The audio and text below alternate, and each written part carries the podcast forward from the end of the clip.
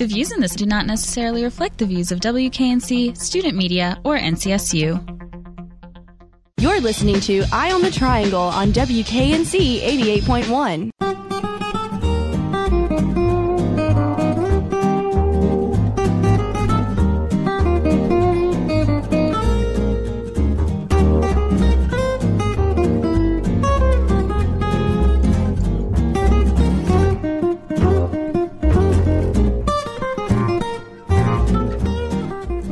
Good evening, Raleigh, and welcome to this week's Eye on the Triangle.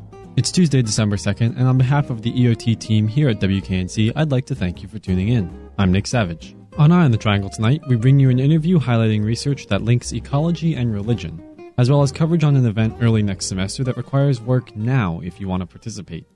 But first, we have a discussion with the North Carolina Executive Director of Mothers Against Drunk Driving. She's seeking to heighten people's awareness of the need to plan safely this holiday season. Most of us are familiar with Mothers Against Drunk Driving and their mission to not only prevent drunk driving, but to aid victims. As we approach the holiday season, it's vital to remember the importance of planning in order to avoid becoming caught in situations where drunk driving may occur. North Carolina's Executive Director of Mothers Against Drunk Driving, LaRonda Scott, says that the holiday season is of particular concern. It's the most dangerous time of the year for us. And even though we've had a drop in terms of the number of fatalities and the crashes since 2012, and a number of people look at that and say, well, we're having progress. We're not satisfied with progress. That's why we are working with this campaign as an example. You know, the, the numbers are going down. Those numbers are still connected to faces, to names, to lost potential. So during this time of the year and all throughout the year, we want people to understand and be reminded that if your plans include alcohol, to please include a non-drinking designated driver. In addition to designating a driver, she says services like Uber and Lyft are good tools that enable people to make the smart decision to not drive after drinking. Is giving individuals safe alternatives because it's no surprise being in North Carolina in terms of public transportation, we don't have the subways and things that you have in some of the larger cities. So having these services available to where you have the Ubers or the Lyfts or there are um, organizations, bodies of individuals that volunteer themselves to be designated drivers down to the friend who is willing to say, I'm not going to drink tonight. I want to make sure we get home safely. It's important that we have safe alternatives available to us in our communities for people to make a smart decision not to drink after, I mean, not to drive after they've been drinking. So I think those are great um, alternatives, and it's important for people to think about that before they have their first drink. She does stress, however, that while they are supportive of alternative means of transportation like Uber or public transit, Mothers Against Drunk Driving places a heavy emphasis on preventing careless decisions. One of the key things they're working on is bringing interlock legislation to North Carolina.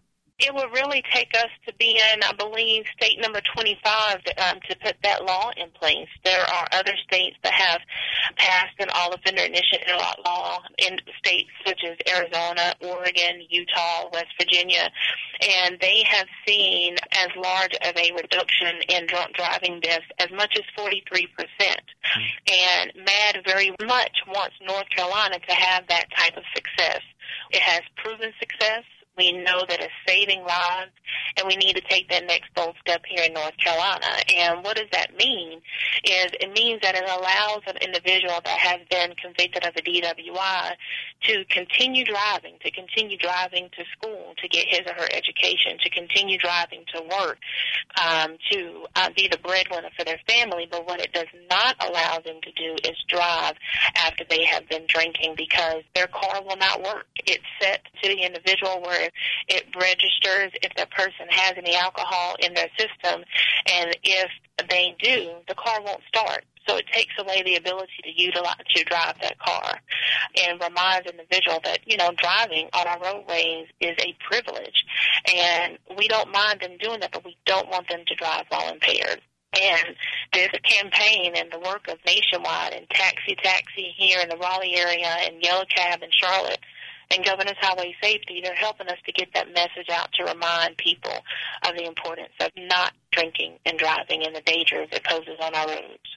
In working to get this kind of legislation passed, MADD is using a grassroots approach to get the community involved. It's the MADD staff, it's volunteers, it's victim survivors, having those one-on-one meetings and testifying during committee meetings and sharing information just like this over the radio and in our print, helping lawmakers understand just how important this is and that the public wants this to happen because they know that it is keeping their family safe. So we learned from each other when West Virginia passed their law and Arizona passed their law, the techniques that they've used, the conversations that they had, those have been passed along. And I'll use an example. I've got a piece in my hand right now that shares a story of two young ladies that were killed as a result of someone drinking and driving, but it um, also highlights the success of other states and what this could mean to North Carolina. So now we're getting this in the hands of as many people as possible. So we're learning from each other and sharing that with states that have not yet come on board.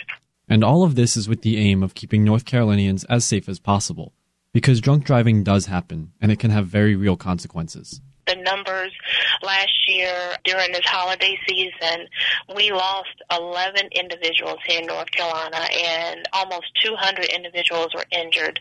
And want to remind people that this doesn't have to happen. We can't erase these tragedies, but together we can prevent others from happening. And that's what Tie One On for Safety is about. Our red ribbons are reminding people to make a plan to have a non-drinking designated driver. Our red ribbons are letting the community know that we're supporting our law enforcement when they are risking their lives out on the road. And we can't thank them enough for what they do. If you want to help MADD, the best way is to reach out to them online at madd.org slash nc, and they can definitely use as much help as possible when the session starts, we are going to need individuals to be at the assembly with us and carrying this message. Uh, we need individuals that are gifted in terms of technology and social media to help us continue to get the word out and do it in a way that really speaks to all different types of people and reaches them where they are. But we can never get away from the importance of increasing awareness and getting that word out to where if you are somewhere you see someone that has been drinking and they're trying to drive to intervene to do something. And that's not always easy for people to do. But you know find a way to intervene. Be non-confrontational. If possible to suggest other alternatives to getting to their destination. Remember that the person that you're talking to is impaired. Talk slowly and let them know that you care about about them, and you want to make sure that they are being safe. These kinds of situations can be tricky to handle, and resources are available on MADD's website to help you think about them ahead of time. They've also got a load of other useful resources that can come in handy, especially this time of year holiday season, there are a number of celebrations that are going to take place. We don't want these celebrations to turn into tragedy, so MAD even offers a safe party guide with step by step on what to do and what not to do to make sure your family, friends, your guests are safe. So the resources are there, and we just encourage people to understand those resources and make a plan, again, before their first drink, because they may have a drink and feel like they're okay to drive but they're truly not. No one gets behind the wheel with a desire to hurt someone else. But drunk driving does not affect you until it does. And this is 100% preventable. Be safe out there. For Eye on the Triangle, I'm Nick Savage. And up next, we have Michaela's coverage on a very unique study that links ecology and religion, brought to you by none other than NC State. A few weeks ago, I was given the opportunity to interview Carlos Botero, who is an ecologist here at NC State, and ask him about his research that he's been doing on ecology and religion and how the two seem to intermix. So, here's what he has to say on the matter. My name is Carlos Botero, and I'm a postdoctoral fellow at the Initiative for Biological Complexity in the Department of Biology at NC State.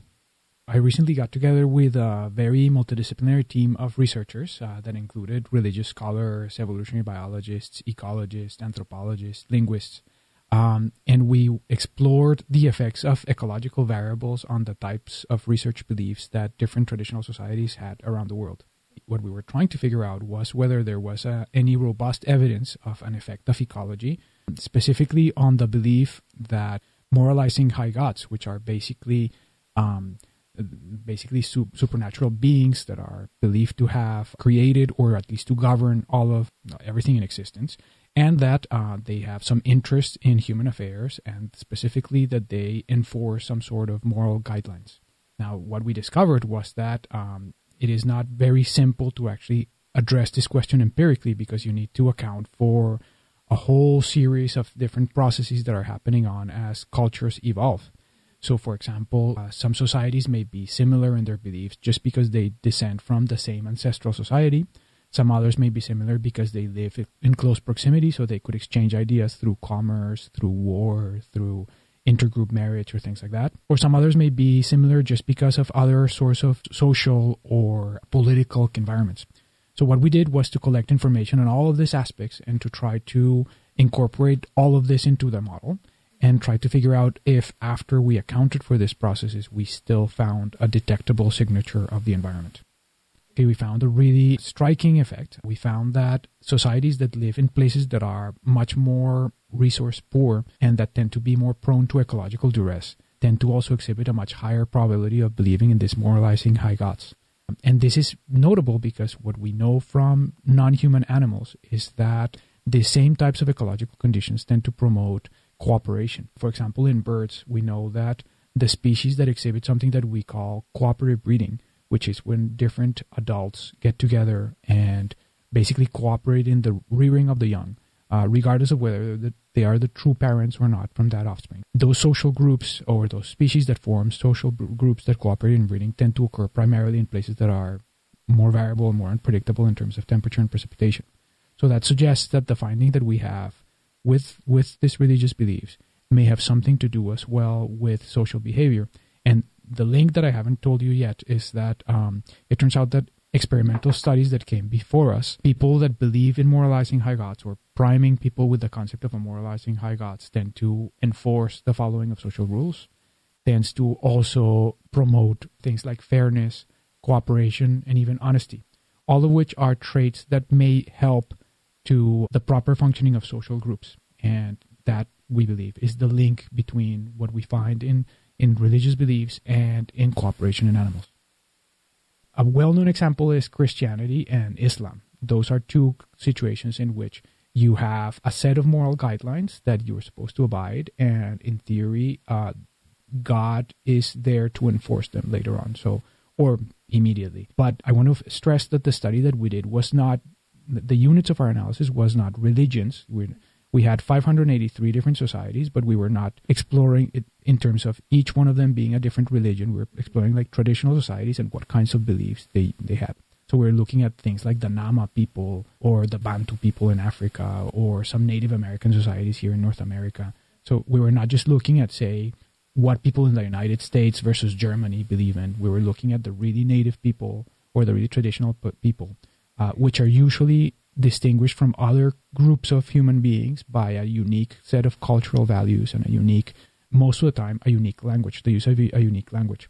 So, so our units were these smallish social groups that hold a series of different cultural traditions. One of them is this uh, possibility that they either believe or not in the in the presence of a moralizing high god we're talking about a statistical pattern as a, a, and as all statistical patterns it predicts the general behavior of things but it doesn't mean necessarily that every single society behaves in the same way. I would not be able to tell you exactly which exceptions there are but i do know that there's some noise in the relationship and that in some cases the association between resource scarcity and the probability of believing or, or actually the outcome of believing in, in, in moralizing high god or not is not as what we would expect. So there's every now and then you find things that are not exactly what it is but Unfortunately, I wouldn't be able to tell you right now off the top of my head of an example. The first thing that I would like to encourage your listeners is that the paper is available online and it's open access, so anybody can download it, regardless of whether you belong to a university or not, and anybody could actually go and see the results for themselves. The paper contains two key figures that are important to kind of like get an idea of what we're talking about. The first one is a map in which we paint on grayscale the amount of resources that the world has.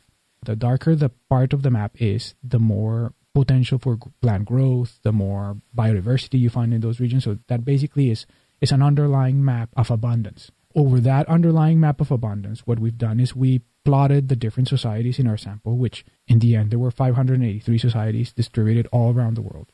And we've color coded them in such a way that the societies that believe in the moralizing high gods are plotted in one color, and the ones that do not believe in them are plotted in another one the striking thing for me, actually, as a researcher, was at the very the very first time that I saw this pattern. The striking thing for me was that it was clearly spatially aggregated. So it's not just random where the societies believe that believe in moralizing high gods exist, but that they tend to ex- exist in certain parts of the planet.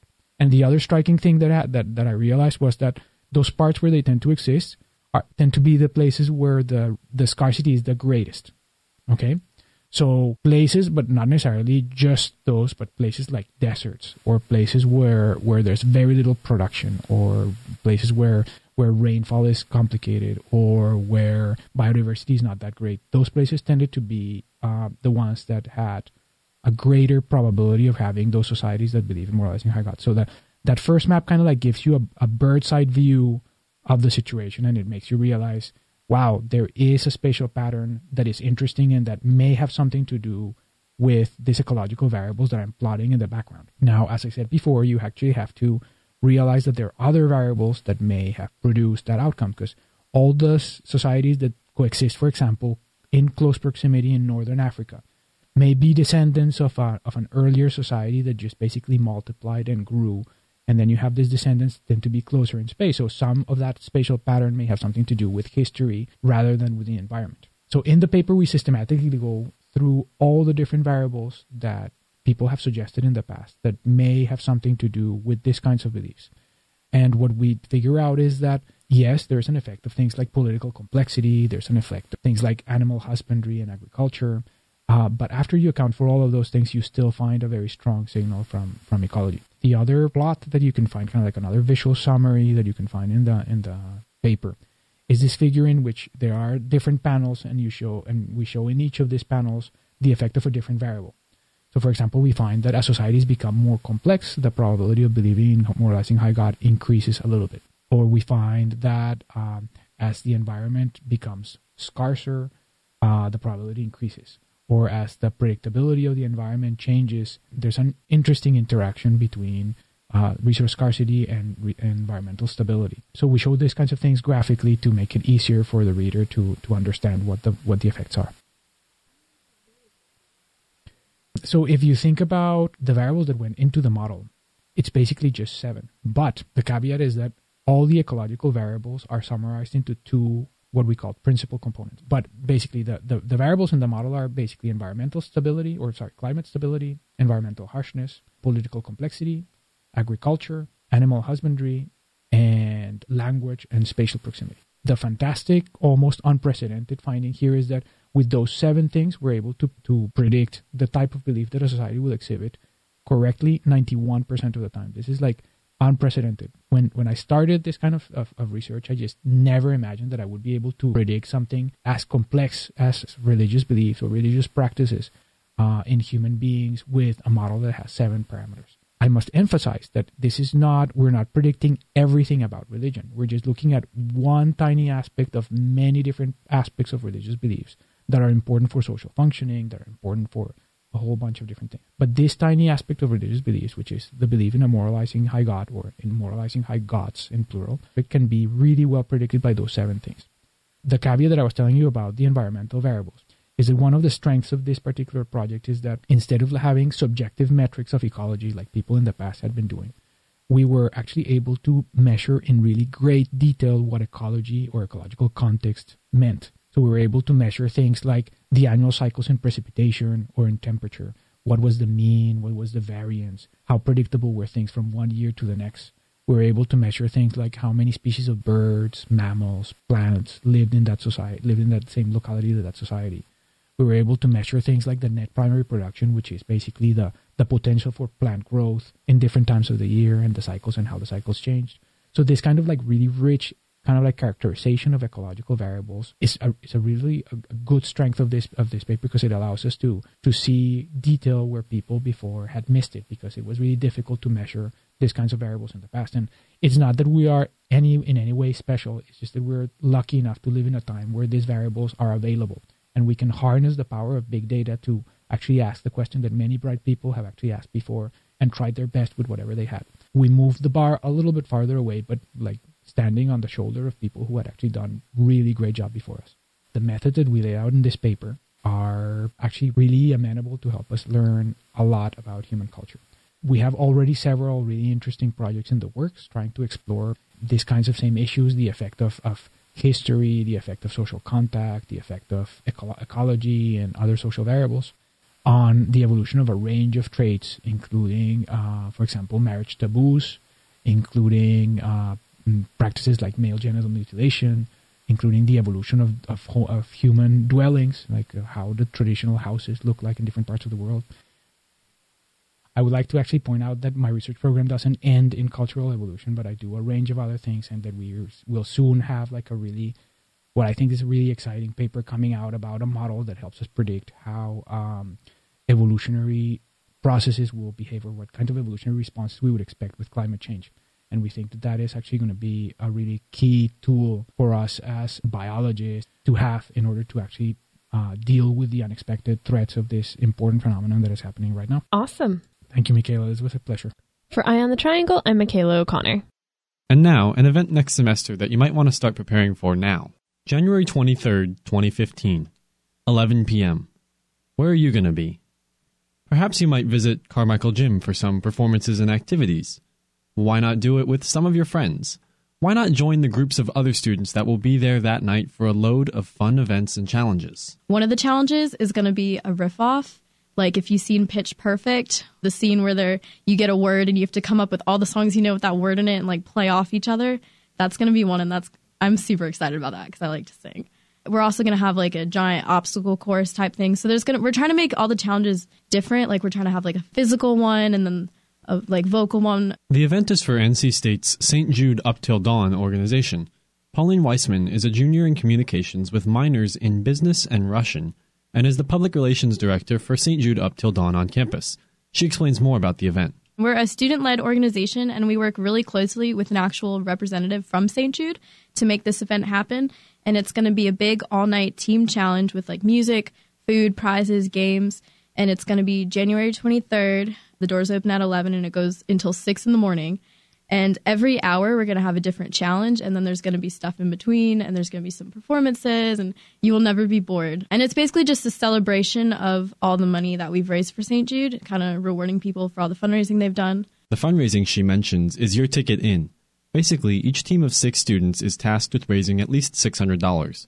The money, as we all know, goes to a great cause. At St. Jude, no family ever pays a bill.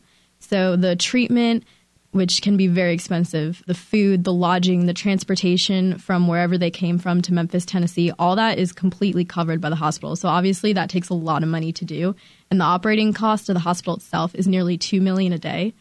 And that all comes from individuals like ourselves. They do have partners with some corporations that donate a lot of money, but most of their fundraising actually comes from individuals. Through this event here on campus, Pauline and the rest of NC State's Up Till Dawn team aim to raise at least $20,000 and they need help from a lot of NC State students, graduate and undergraduate, to reach that goal. We're reaching out to everyone. Any club that wants us to come give a presentation about what we are and wants to sign up, we will be happy to be there. We've been emailing all the student organizations. We just really want everyone to be involved and to make this as a diverse and fun event as possible. To make a team, search for their social media accounts on Facebook at St. Jude Up Till Dawn NCSU or at UTD NCSU on Twitter. If you're not sure how to fundraise or you don't think you'll be able to raise enough, Pauline has this to say. Fundraising is really easy. There's a website that we use and it has a participant center where you have all your information and it basically gives you email templates and it makes fundraising super easy and it shows how much progress you've raised and how much the total event progress is and it's where you can see who's on what team and it's just basically like it makes the whole fundraising process a lot easier. You'd be surprised who will help you and who wants you to succeed and will support this mission. Because everyone, a lot of people are kind of intimidated by the idea of fundraising, but all it really takes is a few emails, a few Facebook posts, maybe a little bake sale or something fun with your friends. It's so easy. And we have all these people on the exec board that their job is fundraising chair and they're there to help you. And they will literally do everything they can to make sure that you can attend the event. So we just want to make sure people know that it's about having fun and raising money, but we want it to be fun. In addition to forming a team and fundraising for the big event, you can help St. Jude Up Till Dawn by attending any of their several fundraising events, like the Bruegger's Percentage Day earlier this month or the Pia Carolina Kid that took place on the Brickyard. Tomorrow they have a percentage partnership with the Chick fil A in Cameron Village. To find out more, visit their Twitter page at UTDNCSU. For Eye on the Triangle, I'm Nick Savage. And now, here are your campus happenings for the following week. so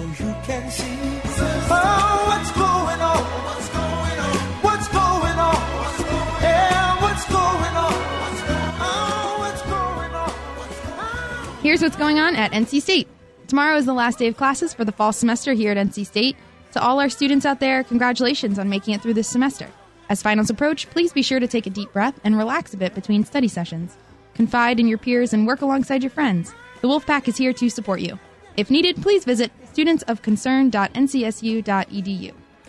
With the end of the semester come loads of stress busting events brought to you by UAB and student involvement. Tomorrow from 11 a.m. to noon, the UAB will be giving away Stress Buster gift bags in the Brickyard. In EB2, student involvement will be handing out slices of pizza to hungry students beginning at 11:30 a.m. If you're looking for a great way to celebrate the end of classes, head out to Wolf Plaza tomorrow night from 6 to 8 p.m. to chow down on some donuts and hot chocolate. Mr. and Mrs. Wolf will make a visit, as will the a cappella group Ladies in Red. Ornament decoration will also be taking place, and all are invited to help make their own contribution to the Wolf Wolfpack tree, which will be lit at 7 p.m. What better time is there to celebrate the red and white that we all hold so dear? Tomorrow evening is the state holiday meal event at Fountain and Clark Dining Halls. A state holiday transforms your dining halls into an NC State winter wonderland. Trademark NC State 2014. Food and fun are guaranteed for all who come. Tomorrow evening is also the final jazz ensemble concert for this semester. Catch the performance in Thompson Hall's Titmus Theater at 7 p.m. For more information and ticketing, visit arts.ncsu.edu. Thursday evening at Fountain Dining Hall, Dr. Ambrose will return with his infamous insect cafe. Escape the stress of studying and take a brave bite of one of the creepy, crawly samples. Later Thursday night, the Craft Center is hosting a Stress Buster event open to all NC State students. Refreshments and crafts activities will be available to help relieve end of semester stress from 9 p.m. to midnight at the Craft Center. Refer to last week's Eye on the Triangle for a list of crafts available at the Craft Center.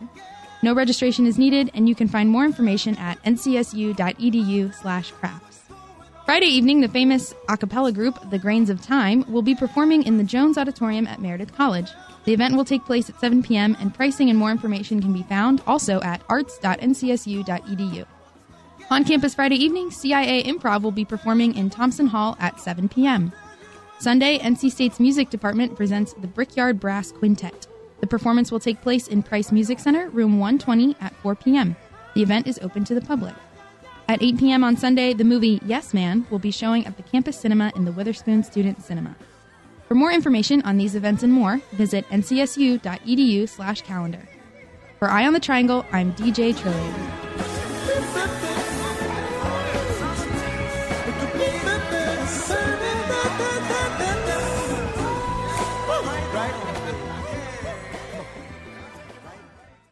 And that's all we have for you this evening. As always, if you heard anything you liked, you hated, or anything that made you think, you can let us know and tweet at us at WKNC underscore EOT, where you can also catch up on some more local news. Also, be sure to check out our blog at blog.wknc.org, where you can also download our podcast. After Hours is up next at 8, and you can catch our best of episode of Eye on the Triangle next week right here on WKNC. We'd like to thank our contributors Michaela and DJ Trillian. For Eye on the Triangle, I'm Nick Savage. Good night.